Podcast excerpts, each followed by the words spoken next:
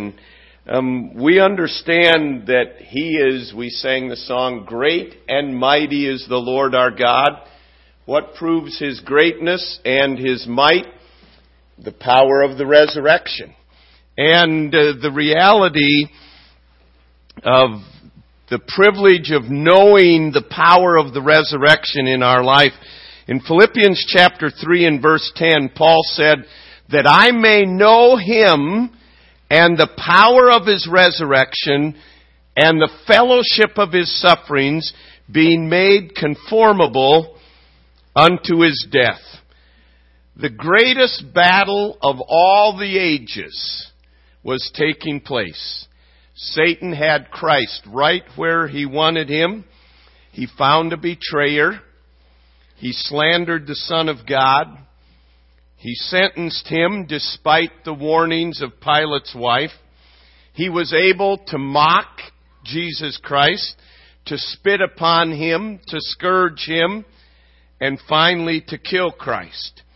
The Christians scattered, forsook Him, and had their faith destroyed.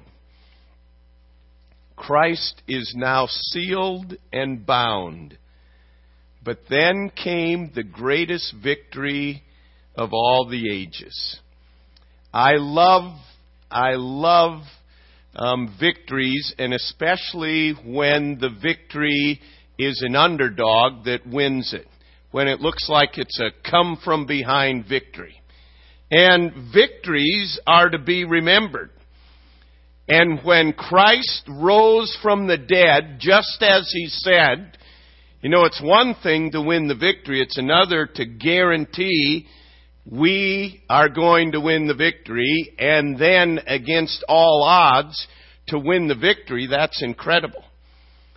But He said ahead of time what was going to happen, what He was going to do, and the third day that He would rise again, and He won the victory. And as we said, victories are to be remembered. That's why you have trophy cases, so that victories can be remembered. But Satan is continually trying to get us to forget this victory of the resurrection. The reason we meet the first day of the week is to remind us every week that we serve a living Savior. It's to remind us of the resurrection of Jesus Christ. So, God established us to have a reminder. But um, sad to say, too often Resurrection Sunday or Easter becomes a day of um, new clothes, dinners, bunnies, candy, and family. You know, isn't it amazing? Only Christianity has a religious holiday in which we're prone to put family before before our God. Other people, when they have religious holidays, that isn't even an issue for them. But that often is uh, an issue for us. But what is Satan trying to hide? What is he trying to get us for, to forget? The power of the resurrection. And I just quickly tonight want to remind us of, of some victories that Jesus Christ brought. In Hebrews chapter two, and verse fourteen, we read that He said, for as much then as children are partakers of flesh and blood, He also Himself, Jesus Christ, took part of the same, that through death He might destroy him that had the power of death, that is the devil, and deliver them who through fear of death were all their lifetime subject to bondage. Through the power of the resurrection, Jesus Christ won victory over Satan. The resurrection took the teeth out of the lion. All Satan has left is a growl anymore. He doesn't have any bite, because when we are in Christ, we are protected from the devil. And, and in realizing he is a defeated foe, he is already condemned, he has the sentence of death upon him, and he does not have any right to a believer. We belong to the King of Kings. We are protected. We are in the hand of God and protected by Him. And Satan has no power over us. This is the victory that we have. Satan did all he could to stop the resurrection because he knew it meant ultimate defeat. But we have victory over Satan. We have victory over sin. I encourage you to read Romans chapter six, seven, and eight. And in Romans chapter six, seven, and eight, it talks about the victory that in Christ we are no longer bondservants to sin. We are servants to whoever we yield ourselves to. And when we have Christ, sin does not have dominion over us. The bondage of sin is broken. Before Christ, we had no choice but to sin. That was our only method of operation. But Christ's life tore the bonds of sin and broke them. The only hope for conquering sin in our life is through Christ, because He alone is the one that is greater than Satan. And He alone is the one that gives victory over sin. Any plan to conquer or get victory over sin that does not first and foremost include Jesus Christ is worthless. Only Jesus Christ can deliver us from sin. So, it's victory over Satan. It's victory over sin. And then Jesus Christ came to give us victory over death. The wages of sin is death. There is physical death, which is separation of the soul from the body. That's physical death. There is spiritual death, of separation of the spirit from God.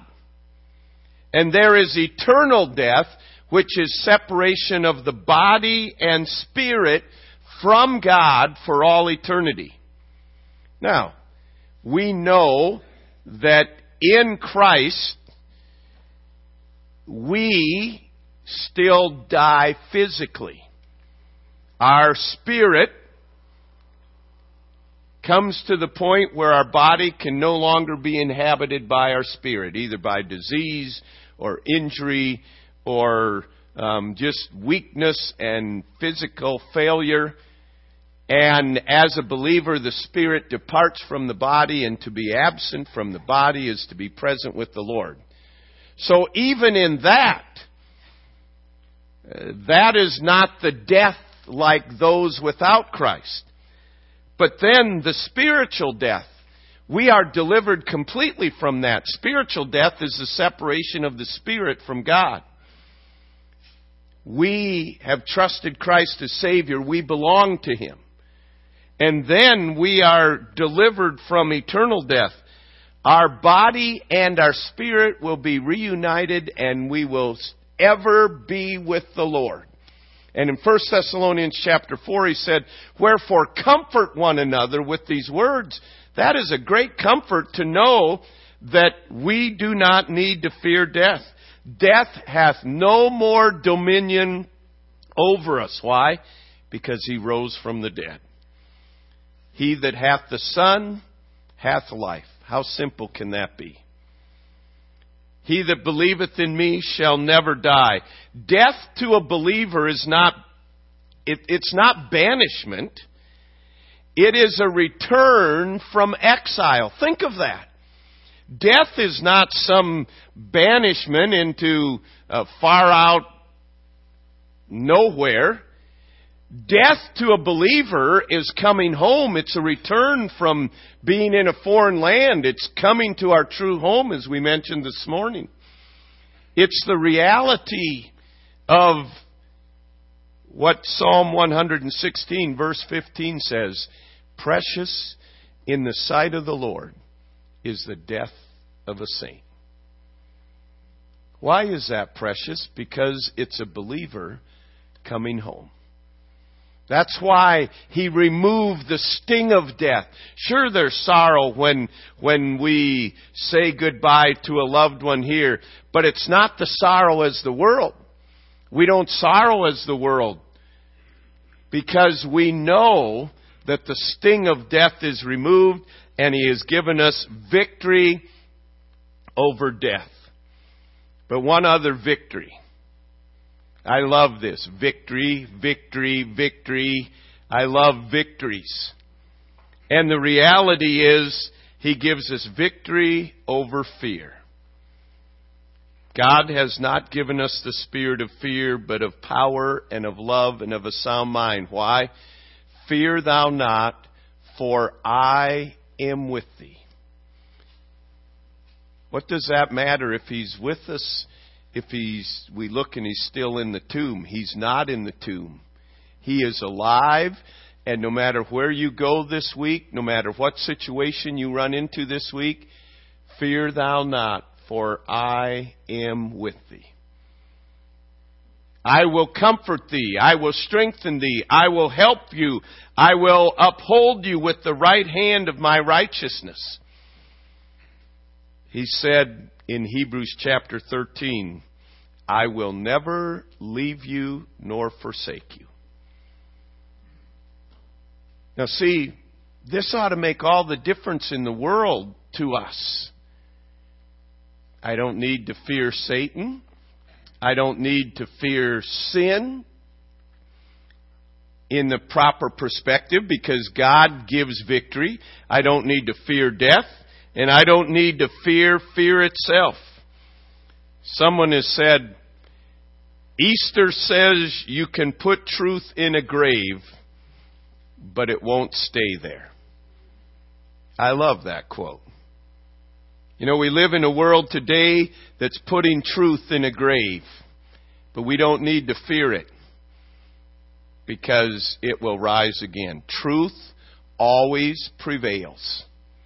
And we can rest in that fact. There are many things in the world today that could cause us to be filled with fear, things that are going on. But I serve a living Savior, and He is in control, and I can rest in His care for us. Tonight, as an illustration of victory over fear for... Um, Many months, many of you have been praying for Pastor Saeed, imprisoned in an Iranian prison um, because of his faith. Some of you may have heard recently his wife was interviewed on Focus on the Family, and tonight we would like to play that interview. I was challenged by it. I've heard it a couple of times, and if you've already heard it, but I can't think of any greater way for us to have our faith built than thinking on these four things, that we have victory over Satan, victory over sin, victory over death, and victory over fear. And then to hear a living testimony of people that have experienced um, amazing things, and yet they're walking in the victory of it. So hopefully this will encourage you to pray for them and all of them that are around the world being persecuted for your faith. But hopefully it will build your faith as well to see, I serve a living Savior and He is at work and there is victory in Jesus Christ. So I trust that this will be a blessing to you to show you that we need not fear. We can walk in the victory of Jesus Christ.